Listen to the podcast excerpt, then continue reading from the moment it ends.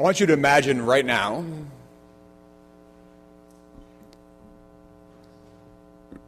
that you are dead. I want you to imagine right now that you are dead,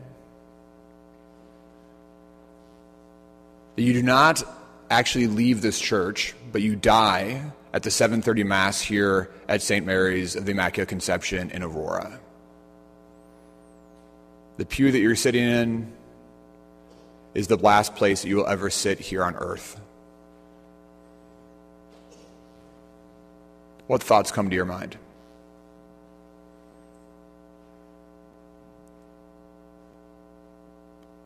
What do you wish that you would have done prior to the 7:30 mass this morning? Are your affairs in order? Do you have a will? What does that will say? What does that will say about who you are and who, does you, who you are specifically as a Catholic?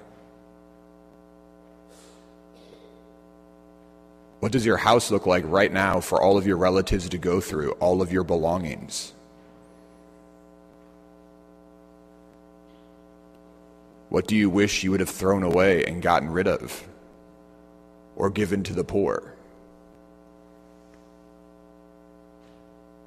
What relationships do you wish that you would have mended?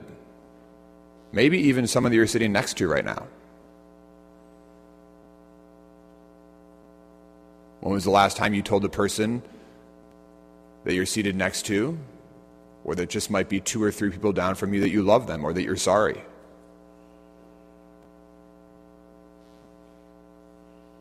If you died at this very moment, what would you change? What would you have desired to have done with your life? Our readings this weekend, if you weren't able to take them in, I encourage you to just take your missalette and read through them again. Our readings are clearly about the end of the world and death.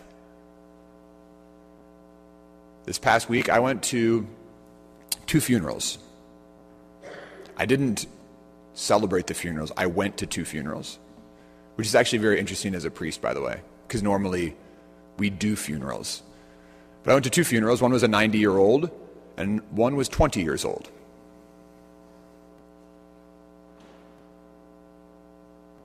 Death will come for every single one of us. I can guarantee you with 100% certainty right now that you will either die or Jesus is going to come again. Like, I can guarantee that. You are either going to die or Jesus is going to come again.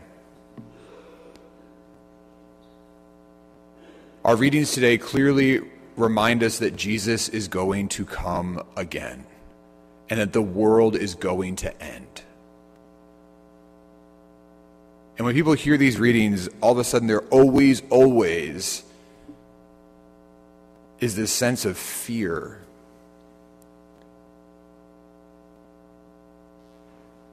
And we are called to be fearless in the face of even death if we're living our lives rightly.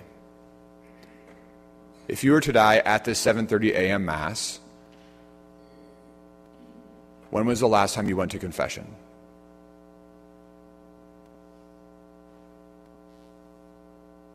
If you were to die at the 7:30 a.m. mass and go to the gates of heaven, would you be judged worthy of entering? or would you be at the gates of hell? These are very simple questions that have very profound and eternal answers.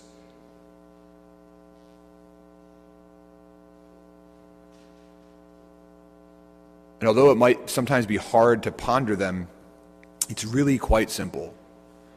Am I living the life that God is calling me to live, or am I living some other life? It's really that simple. Yet the hardest part in all of this is that we have to actually do something. We have to change. And mediocrity is the norm for so many of us. In our confirmation class, we speak constantly about the four isms in our world minimalism, relativism, hedonism, and individualism. These isms kill us as human beings, and minimalism and mediocrity are at the top of the list. So if you died at the 7:30 mass, if today was the last day of your life, what would you regret? What would you want to change? And the question is, as you leave the 7:30 mass, because most likely you're not going to die here, you'll go and have a donut and a cup of coffee, which is awesome, by the way.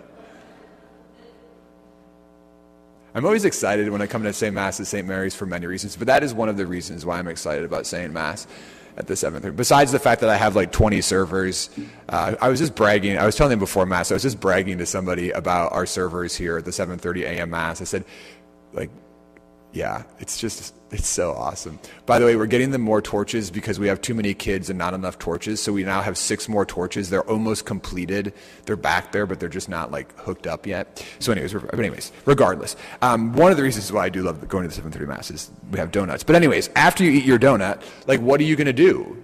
Like, if you can sit here and say, okay, so I haven't been to confession, my financial affairs are not in line, I'm not reconciled as I need to be. I haven't been as charitable and as loving and as giving and as kind as I should be. So, what are you going to do about it?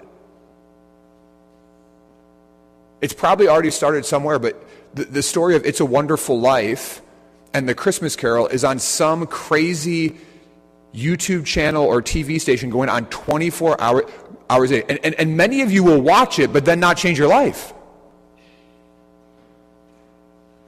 Like, what's the whole point of those stories? That you will die and you need to change your life. And yet we don't. Because we'll do that later, or next week, or next year. And yet we don't.